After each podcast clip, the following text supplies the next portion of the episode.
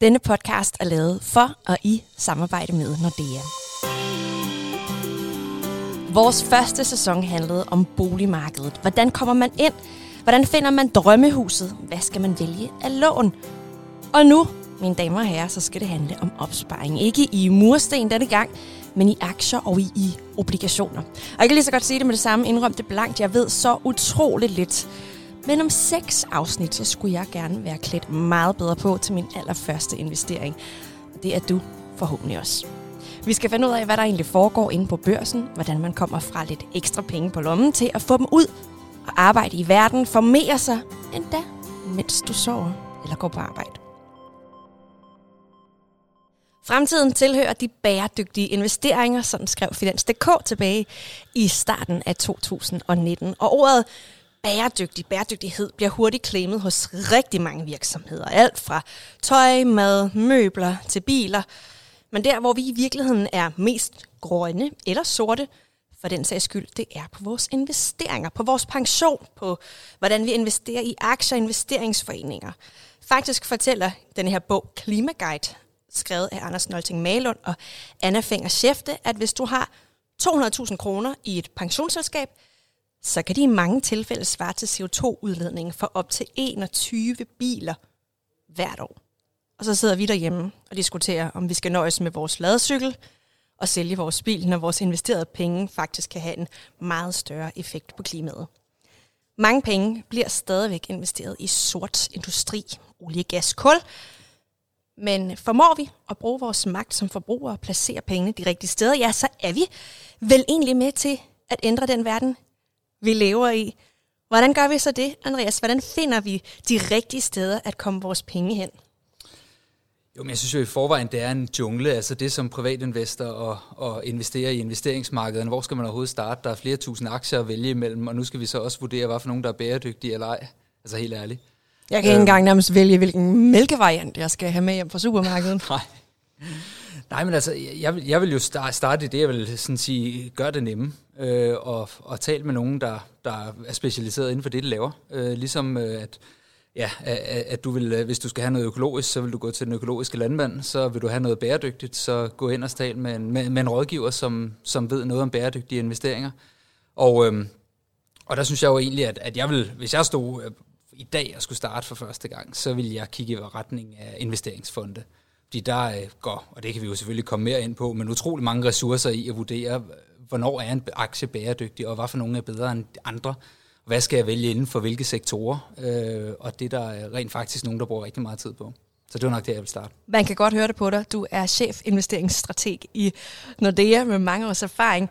Øh, som jeg spørger alle mine gæster om, hvor investeret er du lige nu? Jeg er ret investeret i, øh, i min familie lige for tiden. Øh, det var sådan, jeg købte et hus sidste år, så, øh, så jeg er sådan rimelig flad gående ind i året, men jeg er da lidt investeret i markederne, det er jeg. Investeringsforeninger eller aktier? Begge dele faktisk. Og så lidt mursten. Og en del mursten, må jeg også indrømme. Og i dag der har vi så også Tommy Ahlers med folketingsmedlem for Venstre, tidligere uddannelses- og forskningsminister, og i dag klimaordfører for Venstre. Så det giver jo al god mening, at du er med, når vi netop taler bæredygtighed. Du var så travlt i sidste uge med klimaforhandlinger, at vi øh, knap fik talt sammen. Det er de helt store summer, som du er med til at skubbe rundt på og bestemme retningen for. Og så er der sikkert også mange, der kender dig fra, fra Løvens Hule. Velkommen til. Tak skal du have. Tommy, hvor investeret er du? Jamen, jeg er ret investeret. Jeg har jo været, været så privilegeret at kunne og have tjent en del penge på nogle, nogle virksomheder, jeg selv har bygget op og, og solgt. Og så de penge er alle sammen investeret, og halvdelen sådan røvkedelige faktisk mest i obligationer. Erhvervsobligationer, for dem skal jeg ikke løbe for meget risiko på. Og så lidt vindmøller og nogle andre øh, spændende ting. Fordi en stor del af min portefølje er jo på, øh, i startup-aktier, hvor jeg i den ene aktie, altså i de fleste aktier eller anparter af de, de fleste anpartsselskaber, der øh, kommer jeg til at tabe alle pengene. Men så er der en af dem, der jo går giver pengene 100 gange igen. Når det er jo en helt anden profil, end man, man, når man snakker investeringer, så lyder det tit, at vi kan se på sådan en, en, en bred profil. Så på den måde lidt, uh, lidt, uh, lidt atypisk. Du er meget atypisk, og du fortalte mig faktisk også i telefonen, at du er lidt for utålmodig til sådan de almindelige, altså enkelte aktier og investeringsforeninger, som de fleste af os investerer i. Du, du har for, for meget rysten på hånden, du kommer til at sælge, når det ser rødt ud. Ja, for jeg prøvede, jeg, jeg, jeg solgte, øh, solgte en virksomhed første gang der i, tilbage i 2008, og øh, der tænkte jeg, at jeg skulle ud og placere nogle af de penge i, i aktier. Og øh, det var i 2008. Der, der var det et ret volatilt marked øh, der, i, der i efteråret. Og der kan jeg huske, at jeg placerede nogle, nogle, nogle af de penge, jeg havde placeret blandt i, i Apple. Og så røg den under den, den pris, jeg havde givet for aktierne. Og så, så snart den var tilbage i den kurs, jeg havde givet for, så skyndte jeg mig at sælge cut your losses. Hvis jeg holdt dem, så har jeg nok lavet flere penge på de, de aktier, jeg har lavet på nogle af mine, øh, på, min, på nogle af mine startups. Og det er fordi, min, min sådan, jeg tror ikke, jeg er så god til det der med at vide den konkrete virksomhed, jeg har investeret i, men ligesom ikke, så prøver jeg at gøre, som om jeg næsten er lige så klog som den CEO, der sidder der, for jeg er vant til at være meget involveret. Jeg sidder til de bestyrelser de virksomheder, jeg har investeret i.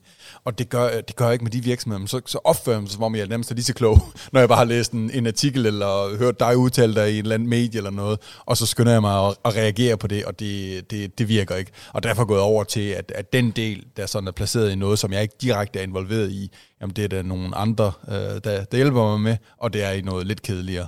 Og så, så, så derfor er det lidt over til, det er jo faktisk lidt over til investeringsforening, sådan samme, samme logik, som jeg bruger, hvor jeg ikke skal forstå den enkelte virksomhed, men skal forstå området, jeg går ind i. Så derfor er jeg helt enig i det råd, der bliver givet der, det der med at gå ind i den enkelte virksomhed, det, øh, det, det, det, det kræver lidt, lidt, lidt, lidt vel meget viden.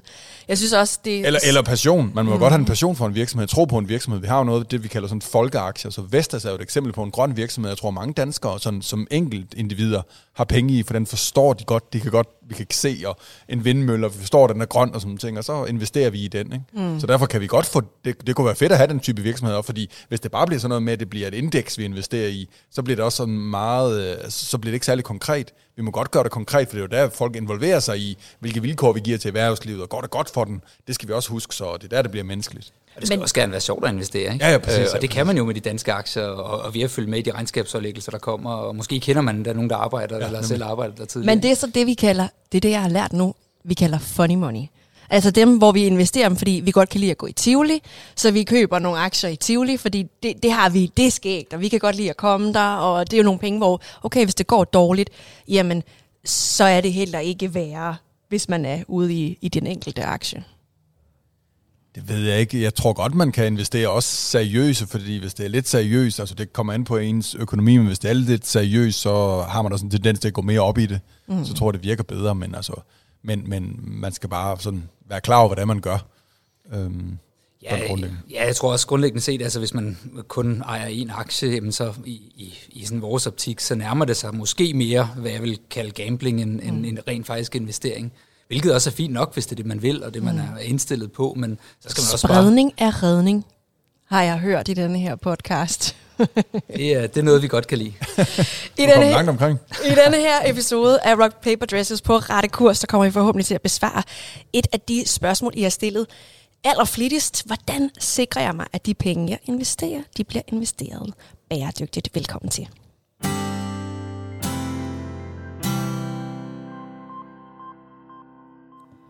For at vi alle tre har det samme udgangspunkt for den her samtale, og alle jer lytter er fuldstændig med, så synes jeg, vi skal have defineret, hvad dækker begrebet en bæredygtig investering over. Andreas, vil du starte?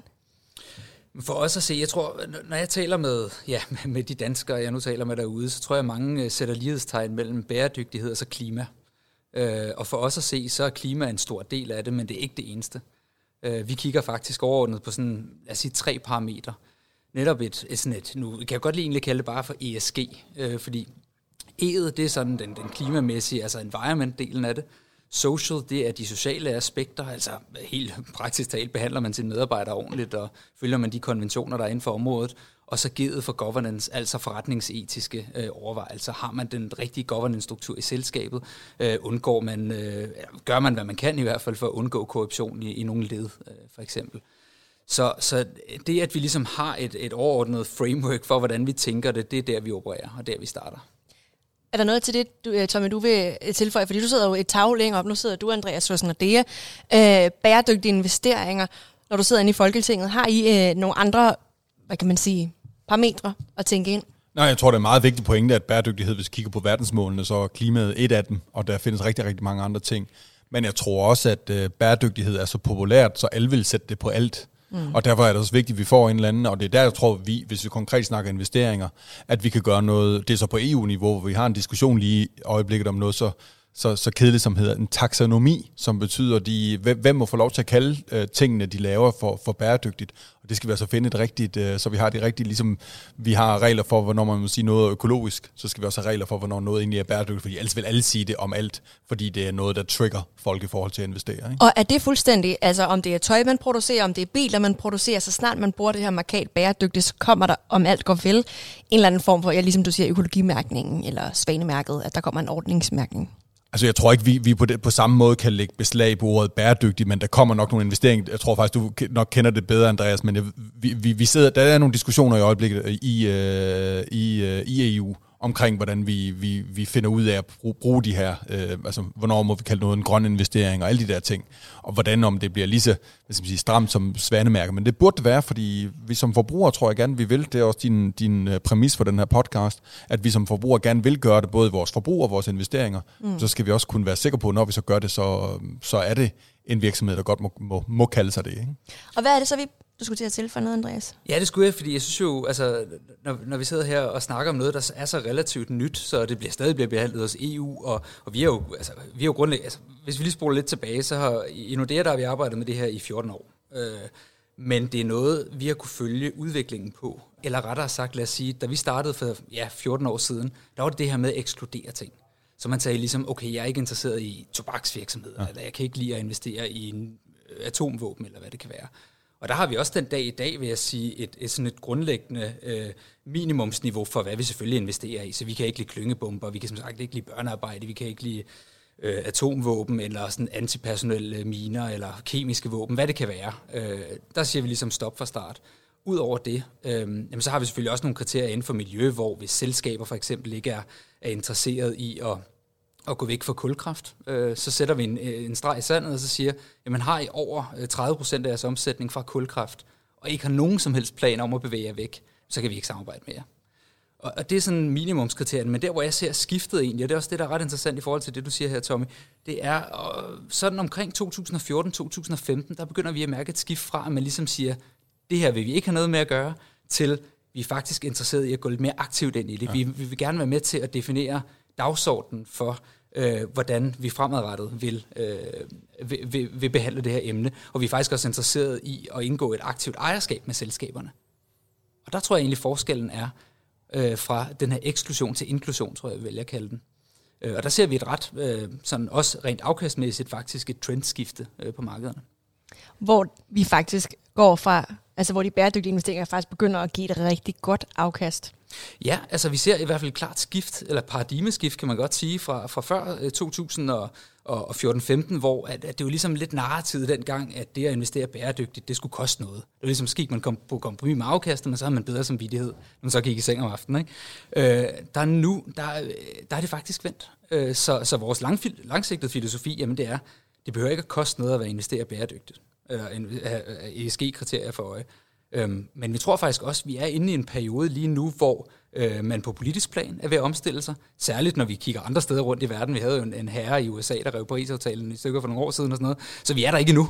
Øhm, men, men det, at vi kan se inden for de næste, lad os sige, 3-5 år, at øh, der kommer en eller anden form for trendeffekt, at folk rent øh, politisk vil op, opleve en omskiftelighed, at man måske også, lad os sige, fra pensionskassernes side vil, vil opleve, at man i højere og højere grad er tvunget til at gøre det, fordi ens øh, medlemmer simpelthen vil have det. Øhm, så tror vi egentlig også, der kan være et mere afkast i det de næste 3-5 år.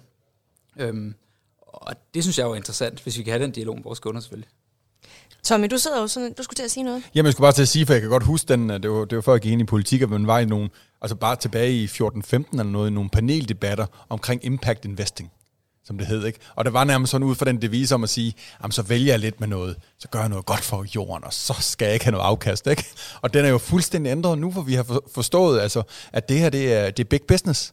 Og at jeg tror, vi skal vende os til, at ligesom vi snakker, øh, ligesom vi snakker IT-milliardær eller millionær, eller tøj-milliardær og millionær, så kommer vi til at snakke om, om klima-milliardær, altså nogen, der virkelig tjener mange penge på det her. Og det må de godt.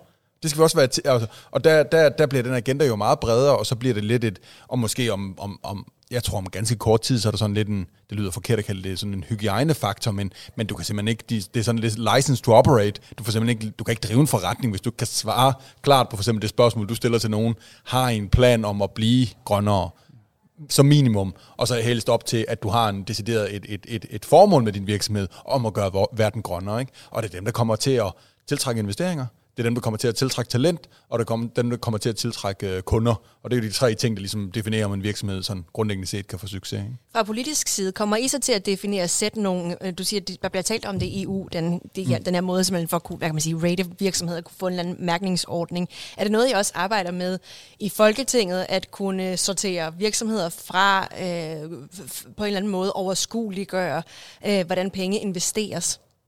Altså vi, på mange områder, så er inden for finansiel regulering, der er rigtig meget af det EU-reguleret. Så EU, de, de her kom fra EU, så skal vi implementere det i Danmark. Så det tror jeg ikke, vi kommer til sådan at have en særskilt diskussion om lige præcis det her område i, i, i Danmark nødvendigvis. Men, men vi kommer der til, og, og, og regeringen har jo heldigvis taget lidt hul på det nu her, med at begynde at snakke om sådan øh, grønne offentlige indkøb. Fordi der, øh, det, det offentlige indkøber for 380 milliarder om året, der har det en kæmpe muskel i forhold til at påvirke øh, markedet, både i Danmark og, og i udlandet. Og der skal vi da sørge for, at der hvor vi, hvor, hvor, hvor hvor staten, kommunerne, regionerne bruger vores penge, som, altså for skatteborgernes penge, der skal du sørge for, at de bliver, for der er de jo en forbruger, der skal de da være med til at påvirke det i en bæredygtig retning, og så sige, at vi vil handle med virksomheder, der kan, lidt ligesom du sidder i Nordea og vurderer dem på en eller anden, så skal vi også sidde i det offentlige, øh, staten skal også sidde og vurdere og sige, at det her er nogle virksomheder, der har nogle, øh, nogle, nogle værdier, som vi godt kan stå inden for, fordi ellers skal vi da ikke handle hos dem, altså hvor vi tillader os at være lidt mere aktivistisk. Selvfølgelig skal vi også købe fornuftigt ind, og det skal også have en god pris og sådan noget ting. Fordi Men hvordan skal... sikrer I det? Jamen det, det er faktisk, øh, der har man i gang sat noget arbejde. Jeg synes, det går lidt langsomt, men det skal jeg synes, for jeg sidder i oppositionen. Men, øh, men det, det, der har regeringen i gang sat et arbejde med at sige, kan vi, kan vi igen, fordi det her, det, jeg tror, du er helt ret i, Andreas, det går meget hurtigt. Så vi skal også være sikre på, kan vi stå inden for det, fordi det er også noget af en, hvad skal man sige, et, et, et benspænd, vi giver til en virksomhed. Hvis vi ikke har nogle ordentlige data, så siger vi, jamen, du, er ikke, du er ikke bæredygtig. Jamen, jeg har ikke haft en chance for at bevise det. Altså, det skal også være fair, og derfor skal vi også lige trække vejret og, og få det ordentligt implementeret. Men det tror vi på, at det godt kan lade sig gøre, at lave et eller andet system for at sige, jamen, er den her virksomhed på den ene side, eller på den anden side, er den en eller anden linje, vi kommer til at trække, som nok bliver skarpere øh, over årene, og ikke behøver at være benskarp, eller hvad hedder det, benskarp? Knivskarp. Mm. ikke benskarp, knivskarp lige nu. Så grønne investeringer, det lyder lidt som øh, noget, der har været et skvulp engang, som er blevet til en bølge, og som forhåbentlig snart er et helt hav, at det er sådan, der nærmest det er standarden.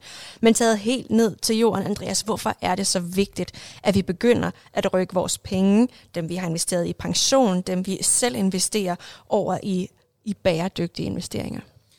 Jeg synes jo for det første, så, så det er derfor, jeg argumenteret for med, at vi egentlig tror, der er sådan en window of opportunity lige nu, hvor du også faktisk kan få et mere afkast på at gøre det. Det, er sådan, det synes jeg virkelig er det bedste argument, fordi vi er her også for at skabe afkast for vores kunder. Øh, vi tror så bare, at det kan gå hånd i hånd med bæredygtighed. Øh, så, så i, i den forbindelse kan man sige, det, det, det, det er sådan nummer et, men for det andet, så tror jeg også bare, at man skal se på en tendens, der er kommet for at blive. Øhm, så, så det er ikke at omstille sig bæredygtigt, jamen det kan komme til at koste dig længere ned ad vejen. Øh, og, og når jeg så siger det her med, jamen på lang sigt, der forventer vi egentlig ikke, at, der er sådan, at, at vi kan få et bedre afkast på at investere bæredygtigt versus sådan de traditionelle øh, investeringer.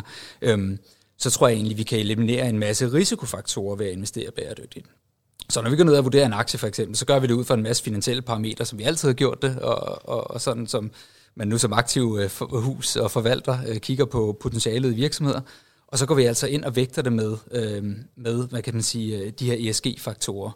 Øhm, og så kan man selvfølgelig som investor sige, okay, jeg kan rigtig godt lide investering, jeg vil gerne være ekstra bæredygtigt. Og der har vi så forskellige løsninger til, øh, hvor, hvor meget du har lyst til at læne dig ind i det her.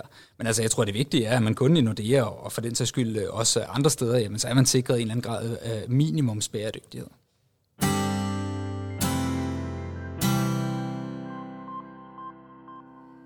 Hvordan ser jeg helt konkret, om en investeringsforening, en aktie er grøn? Det tænker jeg er det helt øh, essentielle, for det, det virker ærligt talt lidt uoverskueligt, hvis jeg øh, som person skal gå ned og se på bestyrelsens øh, beretninger, se på virksomhedens fremadrettede strategi, vurdere om produktionen foregår ansvarligt, hvordan, øh, hvis det er en produktionsvirksomhed, hvordan ser de her fabrikker ud i udlandet, måske skal jeg på virksomhedsbesøg. Altså, der er allerede stået halvt af toget. Findes der ratingsindikatorer, som har gjort det her arbejde for mig, Andreas? Der findes i hvert fald nogen, som gerne vil øh, hjælpe dig med at gøre arbejdet. Øh, så, så vi har jo øh, store udbydere som MSCI, Sustainalytics, Morningstar, som gerne vil hjælpe dig med at give en indikation af, hvad, hvad, hvordan man kan score forskellige aktier, forskellige fonde. Og det er sådan set også fint. Det man bare skal vide er, at der ikke er nogen fælles standard for det. Så man kan godt få forskellige tal, når man spørger MSCI og når man spørger Sustainalytics. Det er jo der, Tommy, vi skal have fat i den der. Det må du lige skubbe på. Den her EU gennemskuelighedsmærkning, som kan gå over det andet og ligesom klargøre fuldstændig definere for en og hjælpe en på vej, så man ikke skal sidde og vurdere, om Morningstar versus det andet øh, har nogle andre værdier, de vurderer ud fra. Det er svært, var? Det kan være svært i hvert fald. Øh, men men jeg, jeg tænker egentlig, at, at for os at se, så det at have et, et godt samarbejde med for eksempel en finansinstitut, som, ja, som, som enten os selv eller andre af de danske spillere, som kan hjælpe en på vej øh, mm. til at starte med. Og så kan man jo altid begive sig ud for en del af ens formue, øh, selv at vælge nogle aktier også. Men, men vi, altså, ambitionen må jo være, og, og nu ved jeg godt, det sagde før, at vi skal passe på, at tingene ikke går alt for stærkt, men, men vi har jo travlt. Altså klimakrisen er her nu, og jeg tror, at vi, vi, vi også er nødt til at hurtigt komme et sted hen, hvor vi accepterer, for eksempel hvis vi snakker konkret klima, jeg ved godt, det kun er en del af det bæredygtige, men at vi kommer et sted hen, hvor man siger, det er en valuta. Din CO2-udledninger er en valuta lige så vel som, som kroner og øre, eller dollar eller euro er det. For den er vi vant til at operere, og så når vi så er inde i den, så kan vi så diskutere, hvad er det mest optimale. Men, og det er derfor, at det stadigvæk er lidt forvirrende, for vi ved ikke helt. Det er meget, vi skal til at pludselig måle på, som vi kan har målt på kroner og øre, det er vi ligesom vant til at måle, så kan vi diskutere om noget, vi har fået større afkast af i kroner og øre. Men den er vi ikke vant til, den, sådan, den måde at tale om det på, der er vi ikke endnu. Og der skal vi, der skal vi hen, så man kan sige, jamen her der kan du reducere med så meget, her kan du reducere, øh, reducere for så meget. Der kommer vi også hen, i forhold til, hvis vi begynder at stille krav i årsregnskaber og sådan ting. Og selvfølgelig gør det så, erhvervslivet kan være med i det, men stille nogle krav til, at, nogen, at virksomheden også vender sig til at måle det her. Øh, og når de så begynder at måle det, og vi har en eller anden fælles standard for det, så kan, man også, så kan I også i, i Nordea begynde at bruge det øh, meget mere til at vurdere, hvilke aktier er bedre end andre. Ikke? Men når jeg for eksempel køber en aktie, så køber jeg også en andel af en virksomhed, og der kan man sige, at du Tommy er jo lidt på et andet niveau, fordi du går jo ret aktivt ind i bestyrelsesarbejde. Men I, kan man ikke, altså der, man kan vel også komme til sådan en årlig øh, øh møde, og er der ikke, du spørger jeg bare, er der ikke sådan et øh, aktionærmøde, hvis man er øh, aktionær i en virksomhed, hvor man måske kan være med til at påvirke og sige, hey, jeg ejer den, en del af den her virksomhed. Okay, ikke, ikke hvis, måske hvis man ejer en enkelt aktie, men er der ikke en mulighed for at påvirke de virksomheder, man er en del af allerede? Det er der i hvert fald. Øh, og der er det jo egentlig også min filosofi, at, at vi i hvert fald i, i Nordea, som har øh, 200 og, undskyld, 325 milliarder euro under forvaltning, at vi kan gøre en forskel øh, som Nordens største kapitalforvalter, og faktisk trykke nogle af de her selskaber på maven. Og igen afhængig af, øh, hvor meget man har lyst til ligesom at, at agere bæredygtigt som kunde, jamen så bevæger vi os jo også ud over de her kvantitative parametre. Nu snakkede jeg Sustainalytics og MSCI før, men går man ind for eksempel og kigger på det katalog, vi har på, på Stars produkter, jamen så går vi faktisk ud og besøger hver enkelt selskab, vi har i porteføljen, og tager den her dialog med dem. Hvad er en, en, et Stars produkt? Jamen det er jo vores øh, stempel for en, en fond, hvor vi, øh, hvor vi går ekstra ind i, i den her dialog omkring bæredygtighed. Vi går ind og vælger selvfølgelig, vil vi stadig gerne have de selskaber, der giver et godt afkast, og dem, der performer på de finansielle parametre, men vi går faktisk ind og vælger duksene for hver deres område. Og der går vi ind med ikke bare det her mere kvantitative overlay og vurdere med de her øh, forskellige bureauer, men også går ind øh, selv og har et team siddende til simpelthen at besøge hver enkelt selskab og spare med dem Øh, og nogle gange oplever vi faktisk også, at fordi vi har været, trods alt været i gang med det her nogle år, at, at selskaberne er interesseret i den sparring øh, for at komme fra A til B i deres rejse.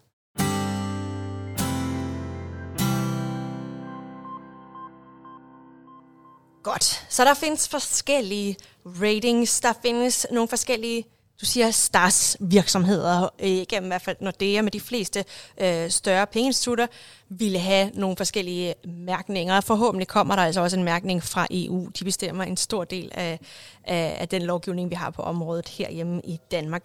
Men hvis vi nu så skal i gang, hvis vi skal være lidt mere konkrete og hjælpe, øh, hvis man er helt ny og grøn, no pun intended overhovedet, øh, investor, hvilken retning skal vi så se imod, Tommy? Og der tænker jeg godt kunne tænke mig at høre dig sådan, hvilke virksomhedsområder, hvis jeg skulle tænke bæredygtigt, hvor skulle jeg så kigge hen imod? Hvor vil du kigge hen imod, hvis du skulle lægge penge? Jeg vil kigge i øh, retning af energi, altså grøn energi, fordi der er sådan et, øh, et udtryk, øh, der hedder, at if it isn't boring, it isn't green.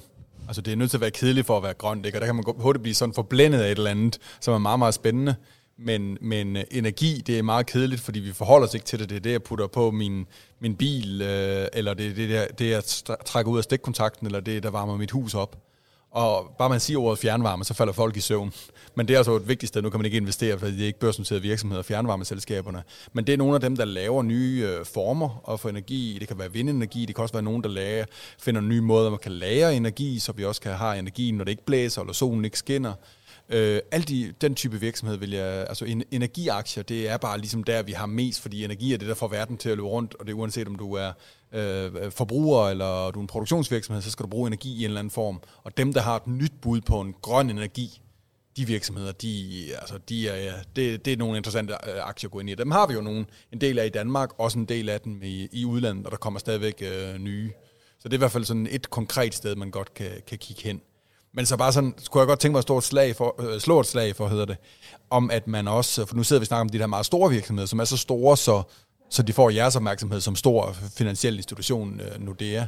Men, men jeg håber også, at nogle danskere i højere grad, når vi sådan tænker 5-10 år frem, tør investere i de, øh, altså i små virksomheder, og måske skal de ikke ud og være sådan en klassisk startup-investor, hvor, som jeg er, hvor man, hvor man decideret nærmest finder virksomheden, før den nærmest er gået i gang, men så kan man måske på nogle af de her små markedspladser, altså First North, turde tage en chance. Så i stedet for, hvis man gerne turde med nogle af sine penge, godt vil lægge det i en konkret virksomhed, så skulle man måske kigge derhen, fordi der kan man måske få den der indflydelse, vi sidder og snakker om før, for et, et mindre beløb, hvor det ikke er flere millioner, man skal lægge, men måske investerer man 10.000 i en virksomhed, man godt kunne tænke sig at følge sådan på hele rejsen, fra de nærmest børsnoterer sig, og så hele vejen op.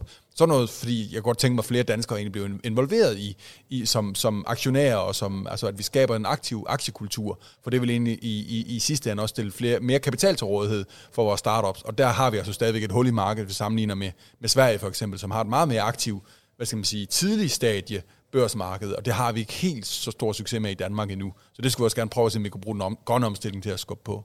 Er du enig i det, Andreas? Jamen, det er jeg sådan set meget enig i, og jeg synes, vi har bevæget os ret langt de sidste 10 år, bare øh, rent aktiekulturmæssigt i, i Danmark. Øh, så så det, det er jeg bestemt enig i. Man skal selvfølgelig, igen, så skal jeg jo sidde lidt, jeg er jo lidt den kedelige rolle i den her program, og sige, man skal lige passe på risikoen, ikke? Men, man selvfølgelig skal, altså hvis, hvis man er interesseret i igen at involvere sig, om det så er First North, eller det er, øh, hvor det er henne, så synes jeg, at man skal gøre det. Øh, og jeg synes, det er der, der, er, der er super mange spændende historier, øh, også blandt, øh, blandt startups. Og nu har jeg nævnt det et par gange, vi er nødt til lige, for alle de, der sidder derude, som er øh, investorer i SP, First North, hvad er det? Skal jeg tage den? Nej, det, det kan da godt være, at du er, du er bedre. Nu prøver jeg. Jamen, det er, det er, en, det er en markedsplads. Altså, vi har jo, det hedder vel, altså, vi har jo fondsbørsen, ikke? eller Nasdaq, som er den, der, hvor, hvor de virksomheder, vi, vi man typisk hører om, øh, Vestas, øh, Carlsberg, de er noteret der. Men så har vi sådan en mindre markedsplads, og der er First North, lidt eksempel, der findes, vel, findes der flere i Danmark? Nu bliver jeg helt i tvivl. Men First North er i hvert fald den mest kendte i Danmark, hvor, man, hvor, hvor, hvor kravene til, hvor stor man skal være, og sådan ting, før man kan børsnotere sig, eller notere sig på den børs, de er mindre, men det gør, at det er stadigvæk en markedsplads, så man kan frit handle øh, aktien. Det er jo det, der er vigtigt, at det ikke er for stor friktion, for hvis man går ud og investerer i en virksomhed, der ikke er noteret endnu, så skal man jo ud og lave investeringsdokumenter og sådan ting, så bliver det ret øh, stor, sådan, øh, en stor barriere for de fleste folk. Men, men på de her markedspladser, der er det nogle mindre virksomheder, der kan, der kan, der kan notere sig, og de markedspladser skulle vi gerne også have til at fungere effektivt.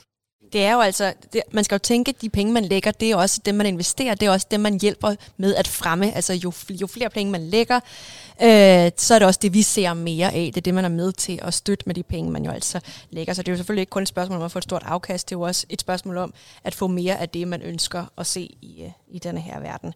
Men jeg har også læst om, at der findes forskellige investerings... Øh, typer man kan være. Nu har I allerede, du nævnte allerede, Tommy, den her impact investor. Okay, vi skal lige have defineret, for jeg har også fået bæredygtig investor læst, læst om det, og ansvarlig investor. Hvad er forskellene? Jeg tror, jeg vil dele det op i sådan tre trappetrin. Ikke? Øh, du har, øh, hvad hedder det, dem, som jeg talte om, sådan et, et minimumniveau, hvor man bare siger, øh, jeg vil gerne investere passivt, men jeg vil ikke have øh, de selskaber med, som lad os sige, udgør nogle af de, nu taler jeg om kemiske våben. våbenførsel mm. før, og børnearbejde og sådan nogle ting. Så er der det aktive ejerskab, øh, som jeg også kort var inde på, som, som vi praktiserer i høj grad.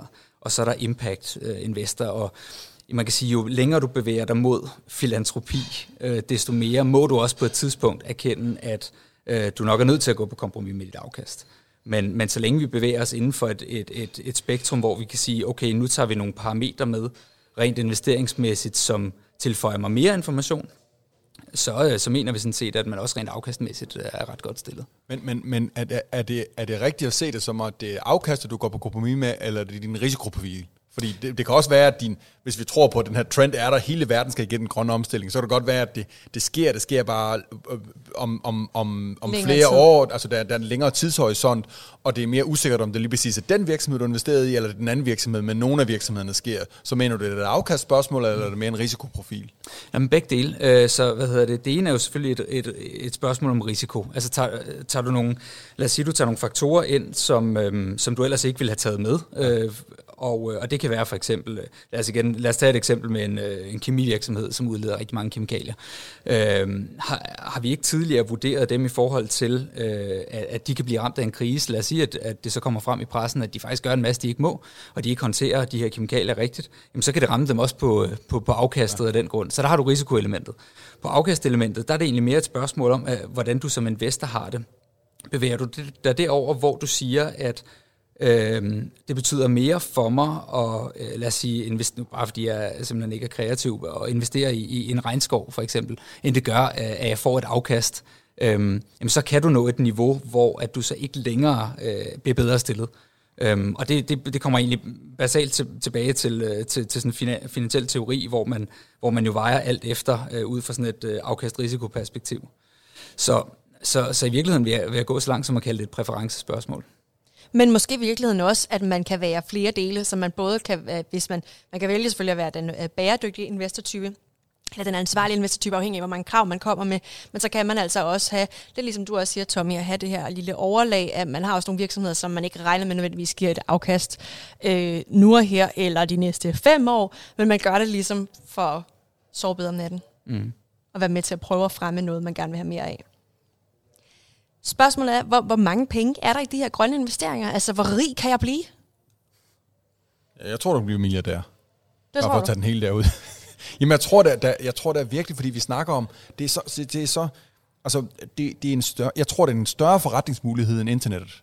Internettet har skabt en, en helt grobund for, at vi kunne gøre forretning på en helt anden måde, og så grundlæggende set ændre forretningsmuligheder, gøre det nemmere for nogle helt nye at komme ind på markedet. Alt det der, det skete dengang, hvis vi sådan tænker 20 år tilbage. Og nu der er vi også et sted, hvor, hvor der er nogle helt nye type virksomheder, fordi vi skal gentænke meget, øh, mange af de ting, vi gør. Og nogle gange er der nogle nye øh, virksomheder, der er bedre til at gentænke det end en gammel virksomhed, der altid har gjort tingene på, på en bestemt måde. Øh, det kan være en, en, en, en virksomhed, der har produceret øh, elementer eller materialer til byggeindustrien i hundredvis af år. Vi har regnet med, at det altid skulle gøres på den måde, så pludselig kommer der en ny en, der har et helt andet byggemateriale, som en helt anden produktionsproces, og det er en ny en, der kommer ind, og de kan pludselig på 10 års sigt overtage et kæmpe, kæmpe marked, og der er der så et kæmpe, kæmpe afkast, du, du kan skabe der. Så jeg tror, der er nogle vildt store øh, sådan forretningsmuligheder af det. Men øh, tilbage til, du skal være parat til at tage en risiko for at blive milliardær på det.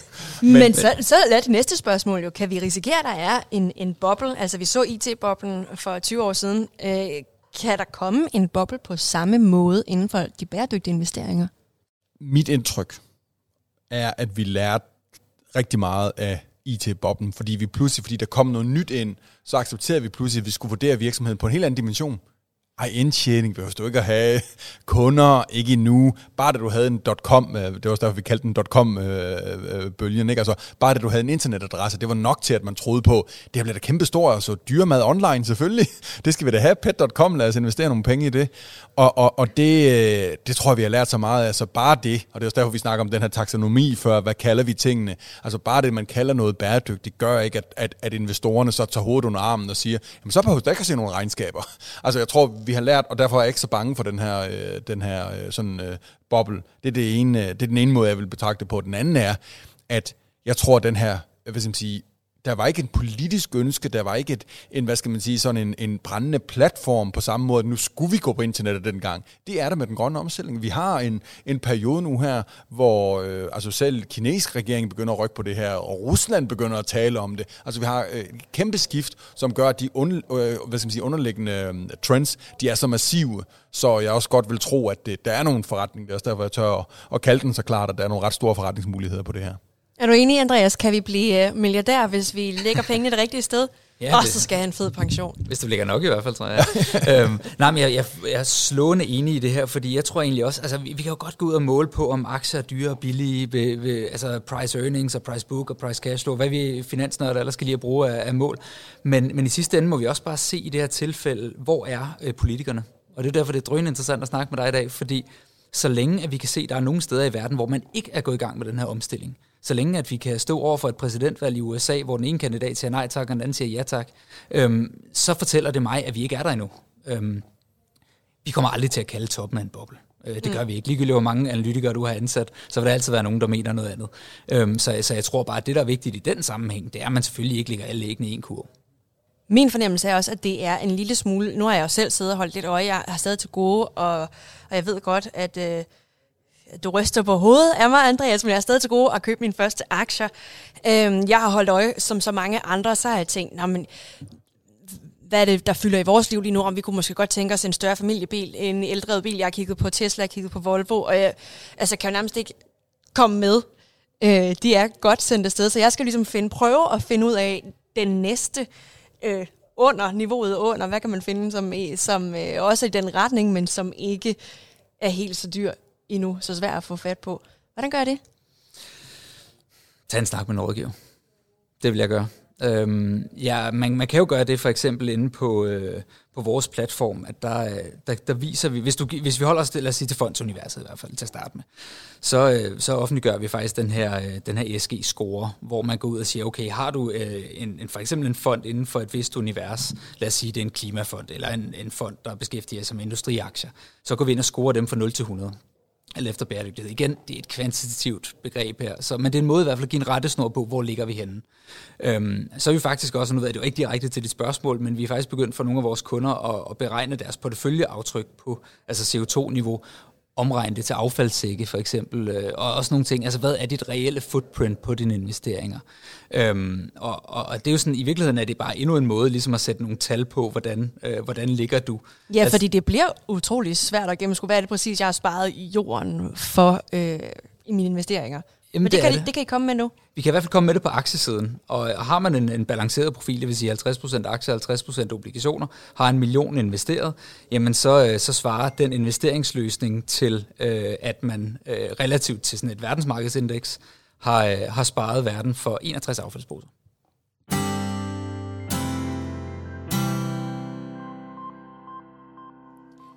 Tal fra statsministeriet viser, at frem mod 2030, så vil de danske pensionskasser investere 350 milliarder kroner i grøn omstilling. Og det lyder jo af helt vildt meget. Men det vil nærmest forsvinde lidt, når det kun svarer til 10 procent af den samlede pensionsformue. Er det godt nok, Tommy? Det er jo, altså, pensionskasserne skal større for et afkast til deres kunder. Så du, når du skal på pension en dag, får en, øh, kan, kan, kan leve fornuftigt. Og jeg tror at faktisk, de ender med at komme til at investere rigtig meget, hvis vi har ret i nogle af de spådomme, vi kommer med her og siger, at det er rigtig mange gode forretninger der, så kommer de til at investere endnu flere penge der.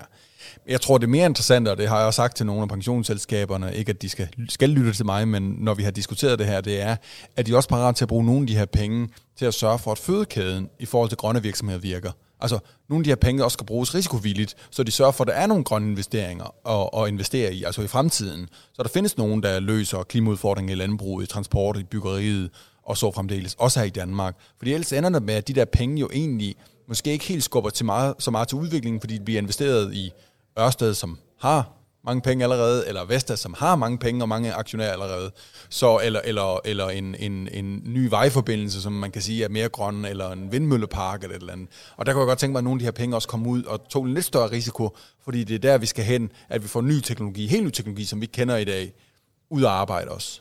Er der for få grønne virksomheder at investere i i Danmark? Hvis du kigger på det som sådan fra startup-investor synspunktet, så ja, og det vil også så udmønte sig et problem senere hen i aktiemarkedet, hvis vi siger flere og flere investorer og flere øh, private øh, personer øh, gennem deres pensionskasse eller direkte gerne vil investere grønt, så er det faktisk, hvis du skulle lave det et, i dansk indeks, så vil det være, så svarer svaret ja, der får for få virksomheder. Og det er nu, nu vi bygger den fødekæde op. For før nogle af dem er modne nok til at gå på den store børs og blive dækket af, af Nordea i deres analyseafdeling, Jamen, det tager 10 år, ikke? Så det er nu, vi skal i gang med at bygge dem. Og der er det så vigtigt, at, at staten gennem deres arbejde i Vækstfonden, men også pensionskasserne er parat til, og også, også som private, er parat til også at tage risiko på nogle nye virksomheder, der så skal til at i gang. Hvordan kan I fra statens side, fra Folketingets side, sørge for, at der er nogle vilkår, som gør det lettere for de grønne øh, startups? Kan man på nogen måde regulere og sørge for, at, at der er bedre muligheder for dem til at få succes? Ja, Altså det vigtigste, man kan gøre her, der tror jeg, det er at vælte den røde regering. det er jeg nødt til at sige. Men det mener jeg, fordi de vil ikke, de har lige haft et forslag om at hæve aktieindkomstskatten. Altså det afkast, man får på sine investeringer. Og det er jo direkte at sige til investorerne, det kan godt være, at I løber en risiko her, men når I så løber den risiko, I skal betale endnu mere i skat. Altså verdens højeste skat på det. Det smadrer altså investeringslysten derude.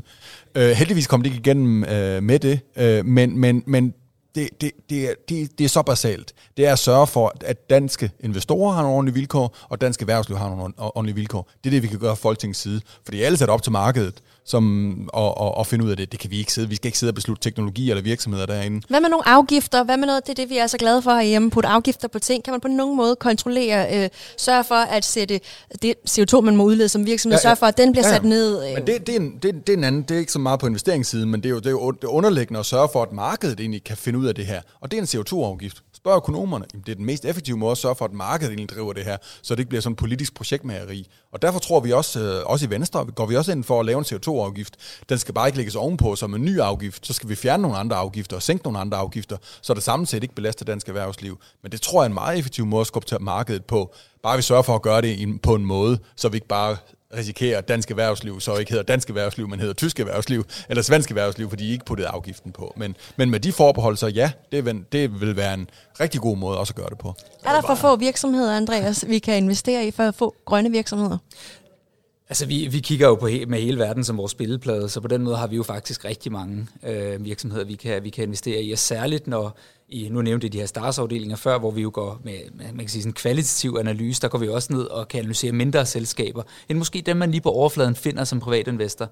Øhm, men jeg synes, noget af det, som, øh, som, som Tommy er inde på her, ret, er rigtig interessant i forhold til, hvad er det rigtige policy mix for at få den her grønne, grønne omstilling til at virke. Og det er jo der, når jeg har en dialog med for eksempel IMF og deres økonomer også, jamen så siger de jo fuldstændig det samme. Ikke? De går ind og siger, jamen øh, vi skal have nogle CO2-afgifter, fordi så vil folk køre formentlig mindre i bil og gøre det, de ikke må. Men vi er også nødt til at, at, at få lagt de penge, vi så tjener der på noget andet. Enten via grønne investeringer, offentlige investeringer, der skal som mange politikere også har været inde på, formentlig både øh, private og offentlige investeringer for at få det her til at lykkes. Men så skal vi også selvfølgelig kigge ind i, øh, jamen, hvad er det for nogle indkomstgrupper, der bliver hårdest ramt af det her? Fordi lige nu står vi i en økonomisk krise, som øh, godt nok øh, i Danmarks, øh, Danmarks øje med øh, ser væsentligt bedre ud end mange andre steder i verden. Øhm, men, men der er jo der er en del sådan politiske, økonomiske forhold, som, som vi selvfølgelig også skal, skal tage ind i det her. Der synes jeg, det er jo er drøn interessant ud fra sådan et EU-perspektiv, fordi nu skal man jo aldrig sige, at man går og venter på en krise, det gør man ikke, men, men jeg har da lidt gået og ventet de sidste års tid eller to, på at vi skulle få noget, der kunne trigge, at politikerne i EU kunne komme sammen om at få nogle fælles finanspolitiske pakker igennem. Og nu står vi faktisk med en genoprettelsesfond på 750 milliarder euro til både sydeuropæiske lande og hvad ved jeg. Øhm, så, så det tegner da i den rigtig retning i min optik, hvis jeg ellers kan sige det uden at blive for politisk.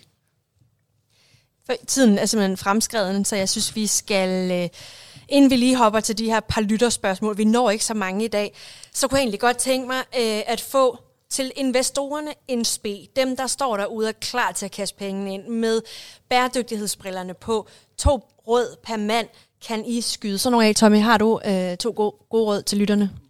Jamen, jeg vil faktisk i, i, i tråd med det, jeg har sagt et par gange, at jeg håber, at hvis man står gerne i gang med at investere, så tør man både at lytte til hvad den kloge, konservative, kedelige mand fra Nordea siger, investere i en investeringsfond, hvor man, hvor man ikke løber stor risiko, men stadigvæk tager et aktivt valg om at investere bæredygtigt, men også vil ture og prøve at gå ud og se, er der et nyt, øh, et ny, en ny børsnotering, jeg måske kunne gå med i på First North eller, eller andre steder på de små børser, så man hjælper både hjælper nogle nye virksomheder i gang, men også investerer i noget, noget, noget, hvad skal man sige, noget mere sikkert fornuftigt, men som stadigvæk er, er grønt eller bæredygtigt. Så spred risikoen, og så altså også have lidt mod med at gøre noget for at støtte øh, den her sådan underskov af, af, af virksomheder, som prøver at klare sig. Andreas, hvad vil du skyde afsted? To gode råd. Kom i gang. Jeg tror, øh, jeg tror at rigtig mange øh, står og, og måske har lidt svært ved at tage det første skridt. Så det med egentlig bare at komme i gang med at investere, øh, og komme i gang med at investere bæredygtigt. Hvis man har brug for en snak med sin rådgiver, så ved jeg, at de er klar. Øh, men, men det vigtigste er egentlig bare at få trykket på den øh, købknap inde øh, i netbanken, eller hvor man nu sidder henne. Og det andet, det var egentlig, det er egentlig, øh, der tænker jeg egentlig, jeg tror rigtig mange, de tænker meget over, det gør jeg da også selv, øh, hvordan jeg får sorteret affald og sådan noget i hverdagen, men får måske ikke tænkt nok over, hvilket impact det rent faktisk har, hvordan jeg investerer. Så den her forbruger versus investor, øh, sørg for at få behandlet det andet ben, og det er også nemlig investeringsbenet.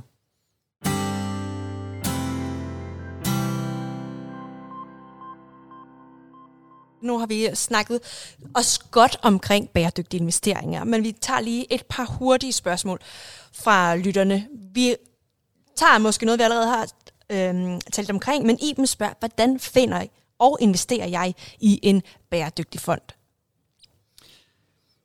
Jeg vil, øh, Jamen, nu har jeg godt nok også sagt det før, men jeg vil, jeg vil starte med at tage fat i en rådgiver, hvis, øh, hvis, hvis man har sådan en, og ellers så ringe ind øh, til os eller nogle af de andre banker øh, og, og få en snak om det. Øhm, jeg vil sørge for igen at, at sikre både, at, at ens portefølje selvfølgelig bliver bæredygtig, men også investeringsmæssigt forsvarlig. Øh, så, så, så jeg vil nok gå ind og, og prøve at finde nogle øh, både globale fonde, og hvis afhængig af, hvor interesseret man er selvfølgelig, øh, kan passe det, passe det lidt mere til, måske med noget impact oveni, eller hvad det kan være. Øhm, men, men jeg tror, det vigtigste er i virkeligheden bare at få taget skridtet øh, og få klikket på den købknap derinde i, i netbank. Det synes jeg, I alle sammen siger, kom nu i gang. Og det er også så rigtigt, det skal vi også. Og jeg synes, at jeg kommer for hver episode, at jeg er lidt tættere på, har jeg lidt større dårlig samvittighed over, at jeg stadigvæk ikke har trykket køb.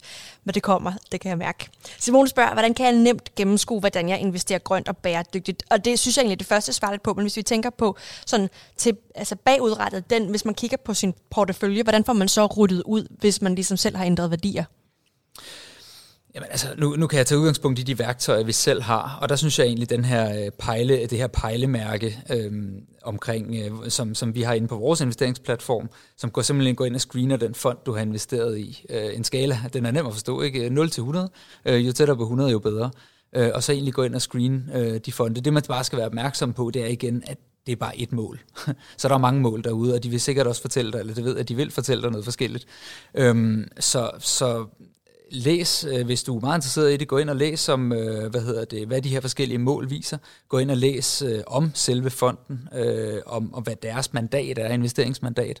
Øhm, hvad betyder et investeringsmandat? Jamen det er i bund og grund de rammer, som, som du giver dem, du, der investerer for dig. En fond, det er jo sådan, enten så deler dem jo lidt op i, i sådan en passiv kategori, som har meget, øh, meget tætte rammer, så man investerer bare typisk ned i et indeks, og så øh, det, vi kalder sådan aktive forvaltere, som hvor giver dem lidt mere råderum til at, til at udspille sig. Øhm, så, så gå ind og læs på, hvilke, hvilket mandat eller hvilket råderum øh, du giver dem, øh, og, og der vil helt sikkert også fremgå noget omkring, øh, hvad, hvad, de, hvad de tænker omkring deres bæredygtighed. Og der ved jeg også, at hvis man er interesseret i vores i hvert fald, øh, så kan man gå ind og læse om øh, alle vores bæredygtige principper og guidelines øh, inde på vores hjemmeside. Men jeg fornemmer altså også, at man skal få defineret for sig selv øh, bæredygtighed. Hvad, altså, at det, at det ikke nødvendigvis er lige klima, at det er også lige så meget et spørgsmål om øh, den sociale bæredygtighed, hvordan virksomhederne sætter de, vægter de forskellige, altså øh, etik, som du har talt om. Og så er der nogen, som jeg forestiller mig, at investeringsforeningerne har ligesom nogle principper ud fra det, og så skal man jo vælge, hvad der man lægger sig, og så er der vel også nogen, der ligesom tager udgangspunkt i dem alle sammen. Det er et spørgsmål. Forstår du, hvad jeg mener? jeg tror ikke helt, jeg forstår det sidste. Men, men du tænker på det samlede billede? Ja, altså hvis jeg nu... Jeg, jeg kan da ikke bare vælge. Jeg vil jo gerne både have nogen, der tager højde for klimaet, og som sørger for, at mm. der ikke er børnearbejde, og de flere forskellige. Så man kan ligesom enten eller, eller det hele. Mm. Og det er et spørgsmål, antager jeg det, det, altså man kan sige, med, med os, der investerer man ligesom i den, den pakke, som, som hedder, igen, vi, vi har noget, som vi jo ikke har lyst til at være, være en del af, og så, og så går vi altså ind aktivt og, og vælger ud for de kriterier. Vi forsøger selvfølgelig at, at, at lægge os, eller det gør vi, lægger os op af de konventioner og normer, der er på området, og, og i virkeligheden, altså, der er selvfølgelig nogle spørgsmål, som går hen og bliver lidt etiske, øh, og det er jo det, man må gøre op med sig selv som investor. Øh, for eksempel, nu sagde jeg, nævnte jeg før, at vi har taget en beslutning på, på kulområdet i forhold til virksomheder. Øh, vi har også taget ja, beslutninger på, på andre områder. Øhm, så så altså, det, det, er ikke, det, er, det er et sted, der stadig bliver udviklet. Så det der med bare at sige, øh, nu vil jeg gerne investere i, i regnskov for eksempel, og så øh, hvad hedder det, vindmøller derude til højre, og hvad ved jeg. Vi er endnu ikke der, hvor man på en nem måde, synes jeg, på den måde kan lave impact investing. Vi bevæger os i den retning. Øh, og jeg synes også, det fondsunivers, jeg ser derude, altså om, om få år, så tror jeg faktisk, vi er der. Øh, men, men lige nu, der, der kører man typisk ind i en samlet løsning. Tusind tak for i dag, Andreas Høsteden. Vi havde jo altså også Tommy Ahlers med. Øh, Borgen kaldet. Øh, sådan er det. Det har været en kæmpe fornøjelse, øh, og jeg er i hvert fald blevet betydeligt klogere. Det håber jeg virkelig også, du er derude. Det her, det er uden tvivl et område af investeringerne, som er i rivende udvikling. Der er penge i det. Det er sådan set bare at komme i gang. ring til din, øh, til din rådgiver, hvis ikke du selv er klar til at screene alting igennem, eller bruge forskellige diverse værktøjer, eller du gider at vente på, at EU finder en løsning, sørg for at ringe til dine bankrådgiver, så kom med de her, stil nogle krav. For defineret de krav, der er sådan set er vigtige for dig, og vigtigst af alt, kom i gang. I næste episode, der skal vi til noget, at det er lidt mere komplekse. Nogle vil måske endda kalde det kedeligt. Jeg synes, og det er jeg ikke enig om, ene om, det er ret essentielt for os alle sammen at have styr på. Det er nemlig pension, som hænger så tæt sammen med investeringer. Vi får besøg af Iben Blækfeldt, Hun er pensionsspecialist hos Nordea. Det er næste gang i Rock Paper Dresses på rette kurs.